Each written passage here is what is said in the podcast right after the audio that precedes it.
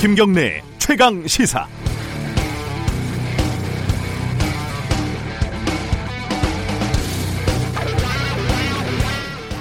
칸에서 황금 종려상을 받은 봉준호의 기생충을 저도 어, 숙제하듯 이렇게 봤습니다. 관객 수가 벌써 400만 명을 육박을 하더군요. 예전에 살던 반지하방도 생각이 나고 부잣집에서 과외하던 생각도 나고 취재하면서 이렇게 다녔던 평창동 부자 동네 이 동네도 좀 생각이 나더군요. 언론에도 인터넷에도 여기저기 음, 기생충에 대한 평과 관람 후기가 넘쳐나는데 아마 그만큼 보고 나서 여러 가지 생각이 들게 하는 영화인 것은 확실한 것 같습니다. 저는 좀 불편했습니다. 생각해보면 봉준호 감독의 말대로 아주 부자와 아주 가난한 자가 현실에서 서로 냄새를 맡을 정도로 가까이 만나는 건 매우 매우 드문 경우입니다. 이들이 마주쳤을 때 어떤 일이 벌어질까? 영화는 이 장면을 눈도 깜빡하지 않고 냉정하게 쳐다봅니다. 억지로 화해시키지도 않고 외면하지도 않습니다.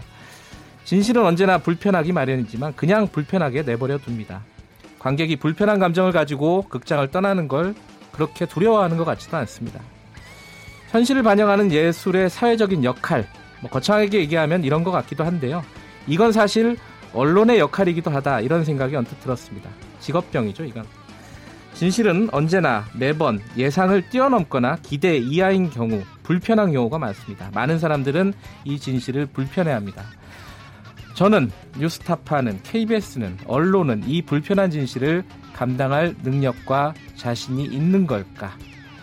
6월 5일 수요일 김경래 최강 시사 시작합니다.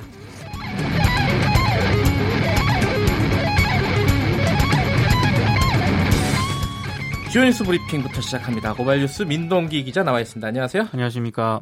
보셨어요? 아, 봤습니다. 아, 숙제하셨군요. 저도 저도 참 불편했습니다. 아, 네. 다 불편했군요. 오늘은 3부에서 어, 영화 평론가와 함께 어, 봉준호 감독의 기생충의 뭐 여러 가지 얘기들 좀 나눠보는 시간 가져보겠습니다.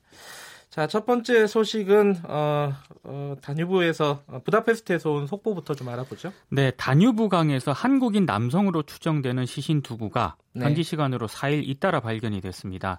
침몰한 유람선 수색 작업을 진행을 하던 헝가리 잠수부가 국방색 셔츠에 청바지 차림의 한국인 남성으로 추정되는 시신 한 구를 수습을 했는데요.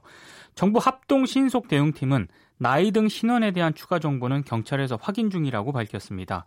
이보다 앞서서 헝가리 군용 헬기가 공중 수색 중 발견을 해서 수습한 아시아인 남성 시신도 한국인으로 확인이 됐습니다. 아, 이 남성은 허블레아 니호가 침몰한 그 다리 부근에서 55km 정도 남단에 위치한 쪽에서 발견이 됐는데요. 아, 이렇게 되면 그 미, 이전에 발견한 시신 두 구는 이 허블레아니호에 탑승했던 한국인으로 네. 확인이 됐기 때문에 실종자 수가 현재 공식적으로 17명입니다. 어, 일단 어, 시신 한 구는 확인 중이라는 거죠. 그렇습니다. 예. 좀 늦었지만 그래도 속속 어, 이렇게 시신이 수습되고 있네요. 네. 인양이 언제 될지 그게 좀 지켜봐야 될 일인 것 같아요. 그렇습니다. 자, 바이오로직스, 삼성 바이오로직스 속보도 한번 알아볼까요? 삼성 바이오 분식 회계와 관련해서 증거인멸을 지시한 혐의를 받고 있는 삼성전자 부사장이 오늘 새벽에 구속이 됐습니다. 아. 어, 어제 오전부터요. 네. 안모 삼성전자 사업 지원 TF 부사장하고 이모 삼성전자 재경팀 부사장에 대한 영장 실질 심사가 진행이 됐었는데요. 두 사람 가운데 이모 부사장에 대한 구속영장을 법원이 발부를 했습니다. 아, 범죄 혐의 상당 부분이 소명이 되고요. 증거인멸 우려가 있다고 판단을 했는데요. 아, 이 두 사람은 지난해 5월 5일 이른바 어린이날 때 삼성전자 서초 사옥에서 김태한 삼성바이오 대표 등과 대책 회의를 열어가지고요 회계 자료라든가 내부 보고서 인멸 방침을 정한 뒤에 지시한 혐의를 받고 있습니다. 두 사람 모두 컨트롤 타워 역할을 했던 삼성 미래전략실 출신입니다. 네. 그러니까 증거 인멸 관련된 수사로 구속이 된 거죠. 그렇습니다. 예. 예. 어, 이제 분식회계나 이런 부분들은 추가로 지금 수사가 진행 중인 거고요. 네. 어제 김학의 사건 수사 결과가 나왔습니다. 정리 좀 해볼까요? 검찰 수사단이 김학의 전 법무부 차관을 뇌물수수 혐의로 구속 기소를 했고요. 네. 건설업자 윤중천 씨에 대해서는 강간치상 등의 혐의로 구속 기소를 했습니다. 아, 김학의 동영상 속 남성은 김학의 전 차관이 맞다고 검찰이 밝혔는데 6년 전 자신들이 내렸던 판단을 뒤집은 것이긴 합니다만 당시 진행된 검경 수사에 대한 외압 그리고 부실 수사 의혹에 대해서는 혐의점을 밝히지 못했습니다. 외압에 대해서는 입증할 증거를 찾지 못했고 부실 수사는 공소시효가 지났다고 밝혔는데요. 한상대 전 검찰총장 그리고 윤갑근 전 고검장 등이 포함된 이른바 윤중천 리스트에 대해서도 수사할 단서가 없다고 판단을 했습니다. 아, 과거사위원회가 직권남용 혐의로 수사를 권고한 자유한국당 곽상도 의원, 네. 당시 이제 청와대 민정수석이었고요. 이중희 변호사, 당시 청와대 민정비서관이었는데 두 사람에 대해서도 수사단이 불기소 처분을 내렸습니다. 외압 수사와 관련해서 당시 경찰 지휘 라인이 모두 부당한 뭐 간섭이라든가 지시를 받지 않고 네. 최선을 다해 수사했다고 진술을 해서 어, 외압 실체를 밝힐 수 없었다는 게 수사단의 입장이고요. 그리고 당시 수사국장 등이 일괄 교체가 됐었거든요. 경찰에서. 근데 이것도 통상적인 인사로 좌천성 부당성 인사가 아니라고 수사단이 판단을 했습니다. 네. 어, 검찰이 셀프 수사를 했는데 그 한계가 드러났다는 비판도 제기가 되고 있습니다. 네, 여러 가지 논란이 있습니다. 이 도대체 검찰 수사가 뭐가 된 거냐. 그렇습니다. 어, 예, 이런 비판도 있고, 뭐 일부 이제 뭐 김학의를 이제 어, 뭐 뇌물로 넣었다거나 구속시켰다거나 네. 뭐 이런 부분들은 성과가 있지만은 특히 과거의 수사가 왜 이렇게 잘 안 됐느냐. 덮, 그러니까 한마디로 사건을 누가 덮었느냐. 네. 이 부분이 완전히 수사가 안 된 거잖아요, 이번에. 그러니까 오해압과 부실 의혹에 대해서는 예. 전혀 지금 손을 못 댄 겁니다. 어, 2부에서요, 어, 대검 과거사 진상조사단에서 활동했던 그 김영희 총괄팀장과 함께 이 사건 좀 자세히 짚어보겠습니다. 네. 여러 가지 논란이 있으니까요.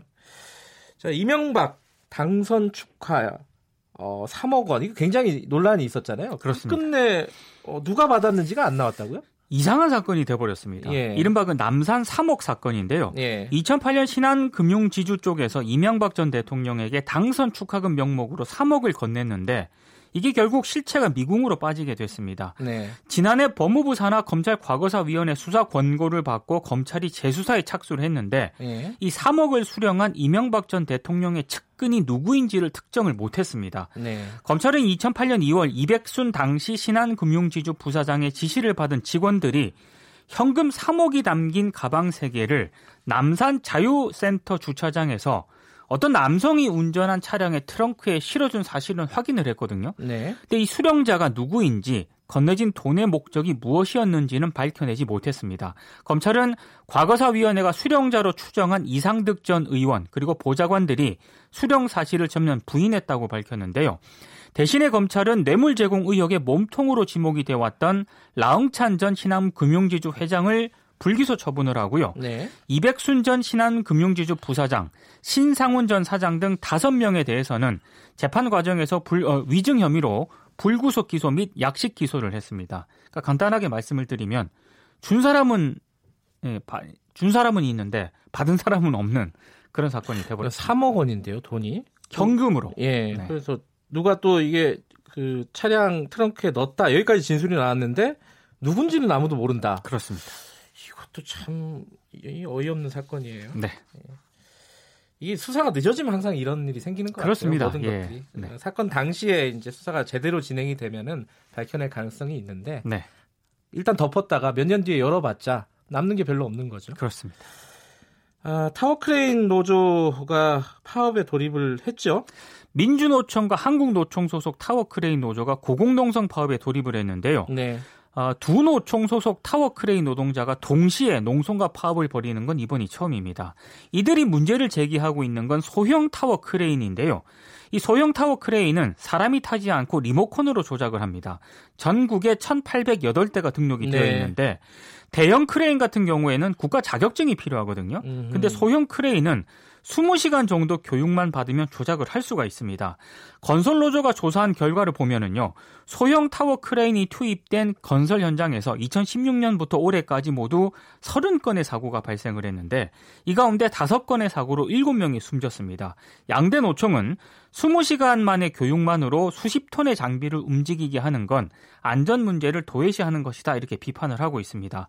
관련해서 국토교통부가 지난해 11월부터 소형 타워 크레인 전수 조사를 실시를 했는데요. 네. 허위 연식이라든가 불법 개조 등을 적발을 해서 현장에서 퇴출하고 있다고 밝혔습니다.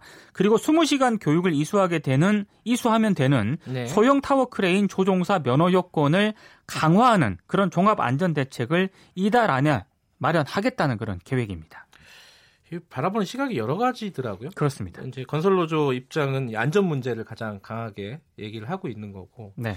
한쪽에서는 이해관계가 좀 얽혀 있다. 그렇습니다. 그죠? 예. 그 부분도 좀 있는 것 같고 그리고 또 이게 기술이 발전하면서 이게 뭐 4차 산업혁명 뭐 이런 네. 이런 것 같이 기술 진보 때문에 벌어지는 일이다라는 네. 시각도 있는 것 같기도 하고요. 이 부분도 나중에 좀 자세히 정리해 볼 필요가 있을 것 같습니다. 네. 사건이 진행이 되면요. 자, 그 시간 강사 문제가 좀 일부 뭐랄까요 대책이 나왔네요.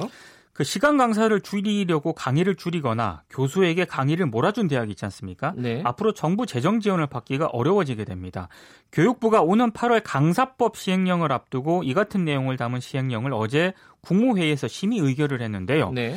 이 강사법이 7년 정도 유예가 됐거든요. 근데 이 7년 동안 전체 시간 강사 수가 37% 정도나 줄어들었습니다. 그러니까 강사법 시행을 앞두고 미리 강사 수를 줄여놓는 대학들이 많았습니다. 네. 꼼수를 썼다는 그런 얘기인데요. 이제 이런 대학들에 대해서 정부가 재정 지원 사업 중에서 불이익을 주겠다는 그런 방침인데 네. 당장 강의를 잃게 되는 해고 강사들에 대한 대책도 교육부가 내놨습니다. 2019년 추경으로 아, 시간 강사 연구 지원 사업 예산 280억 정도를 편성을 해뒀거든요. 근데 이걸 해고된 강사들에게 우선 지원할 예정인데요. 수혜자가 한 2천 명 정도 되거든요. 근데 2019년 1학기에만 해고 강사가 14,000명 정도로 추산이 되고 있기 때문에 네. 충분치는 못하다 이런 지적도 제기가 네. 되고 있습니다. 어쨌든 대책은 내놨다. 근데 이제 시간 강사 처우를 좀 좋게 해주라 그러니까 시간 강사들 다 잘라버렸다 이거잖아요 대학에서 사전에 대학들이 그렇게 네. 편법을 썼다는 얘기죠. 알겠습니다. 오늘 여기까지 듣겠습니다. 고맙습니다. 고맙습니다. 고발뉴스 민동기 기자였고요. 김경래 최강 기사 듣고 계신 지금 시각은 7시 37분입니다.